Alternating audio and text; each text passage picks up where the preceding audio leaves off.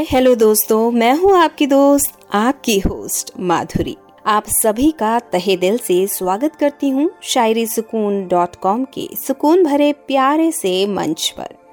आज मैं आपके लिए लेकर आई हूँ दिल का दर्द बयां करने वाली शायरियाँ। जी हाँ आंसुओं पर लिखी हुई शायरियाँ। आपको बता दूँ, आज के सभी शायरियों को लिखा है शायरी सुकून मंच की लाजवाब होनहार शायरा वृशाली जी ने। और स्क्रिप्ट लिखी है शायरी सुकून मंच की होनहार स्क्रिप्ट राइटर सोनम सोनार जी ने। दिल के जज्बात उभर कर आए और उनके साथ आँसू न दे, ये हो ही नहीं सकता। बात गम की हो या खुशी की हो, ये आँसू साथ देते हैं और पूरी ज़िंदगी भर देते हैं। पूरी दुनिया हमारा साथ छोड़ देती है तो भी ये आँसू हमारा साथ नहीं छोड़ते, है ना? कभी कभी तो कुछ कहने से पहले ही ये आँसू निकल आते हैं। होता है ना ऐसा? तो चलिए इन आंसुओं में डूबे जज्बात हम सुन लेते हैं इन शायरियों के ज़रिए। अर्ज़ किया है, जरा गौर फरमाइए।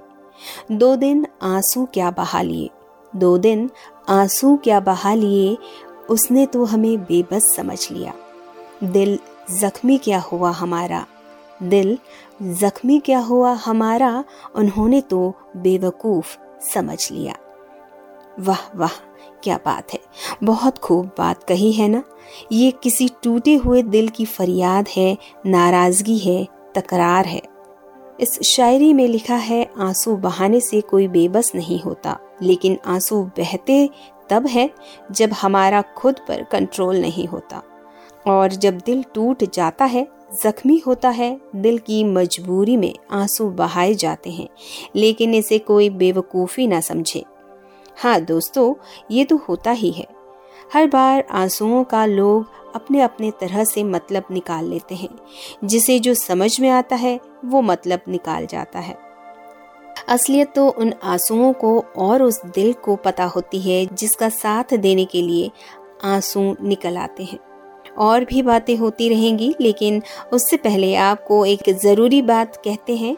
अगर आप ऐसे ही खूबसूरत शायरियाँ जो आपके दिल से जुड़ी हुई सुनना चाहते हो, शेयर भी करना चाहते हो, अपनी फीलिंग शायरियों के ज़रिए तो एक बहुत सिंपल सी बात आपको करनी है। आपको शायरी सुकून डॉट कॉम और स्पॉटिफाई जैसे सत्रह से ज़्यादा अन्य प्लेटफॉर्म पर जाकर शायरी सुकून को सर्च करना है और फॉलो करना है। अपनी मनपसंद शायरियों को शेयर भी करना है और हमें भी बताना है कि आपको ये शायरियाँ, ये एपिसोड कैसा लगा। तो चलिए अब आगे की शायरी भी सुन लीजिए, ज़रा गौर फरमाइए। आँसू बयां करते हैं जज्बात हमारे। आँसू बयां करते हैं, जज्बात हमारे, बेवजह ये हमें कमज़ोर ना बना दे। डर है कि लोग बुजदिल ना समझे हमें। डर है कि लोग बुजदिल ना समझे हमें, खुदा दिल से हमें पत्थर का बना दे। ओहो, क्या बात है। बहुत खूब। कई बार ऐसा होता है ना कि हम आँसू सबके सामने नहीं बहाते, क्योंकि डर लगता है दुनिया से कि हमें कमज़ोर, बुजदिल ना समझे। लेकिन दोस्तों लेकिन दोस्तों, जज्बात तो आँसू के साथ बयां होते हैं। दर्द हो या खुशी हो, ये हमने पहले भी कहा है कि कई लोग होते हैं कि दर्द छुपा लेते हैं, गम को छुपा लेते हैं।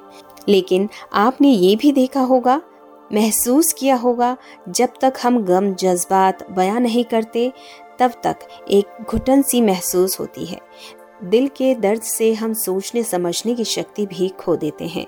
और जब हम आँसू बहा देते हैं तो जैसे बादलों से भरा आसमान, बारिश के बाद साफ़ नज़र आता है। सब नज़ारे साफ़ नज़र आते हैं। ऐसे ही लगता है ना? हमें ज़िंदगी की सच्चाई नज़र आती है। इसलिए आँसू को रोके मत बहने दीजिए, दिल हल्का हो जाएगा तो ज़िंदगी की सही राह भी नज़र आएगी। आँसू हमारे संवेदनशील होने की निशानी है। कमज़ोरी की नहीं, हम इंसान हैं, पत्थर नहीं। अब आखिरी शायरी आपके लिए ही है, अर्ज़ किया है, गौर फरमाइए। दुनिया के सामने बहाए हुए आँसू। दुनिया के सामने बहाए हुए आँसू कोई यादगार कहानी नहीं बना पाएँगे। मगर जो अल्फाज होंगे जख्मी दिल के। मगर जो अल्फाज होंगे जख्मी दिल के, वो कोई अफसाना ज़रूर ही लिख जाएँगे। हाय, कितनी बढ़िया बात कही है ना? आँसू बहाते रहने से कुछ हासिल नहीं होता। कुछ देर बाद खुद को संभाल कर हमें आगे बढ़ना ही होता है। इस शायरी में इस दर्द दिल की दास्तां को लिखने की बात कही गई है। आप में से कई लोगों को ये पता होगा, जिनके दिल टूटे हैं, वो शायर हो जाते हैं, वो कभी लेखक बन जाते हैं। दिल टूटने के भी फ़ायदे हैं ना? तो चलिए दोस्तों, अगर आप गम में हों तो आँसू पूछ लीजिए। ज़िंदगी को खूबसूरत बनाने की कोशिश में लग जाइए। और हाँ दुनिया में कितना गम है, मेरा गम कितना कम है, ये सच्चाई को आप भी समझिए। आपके साथ शायरी सुकून मंच है ना?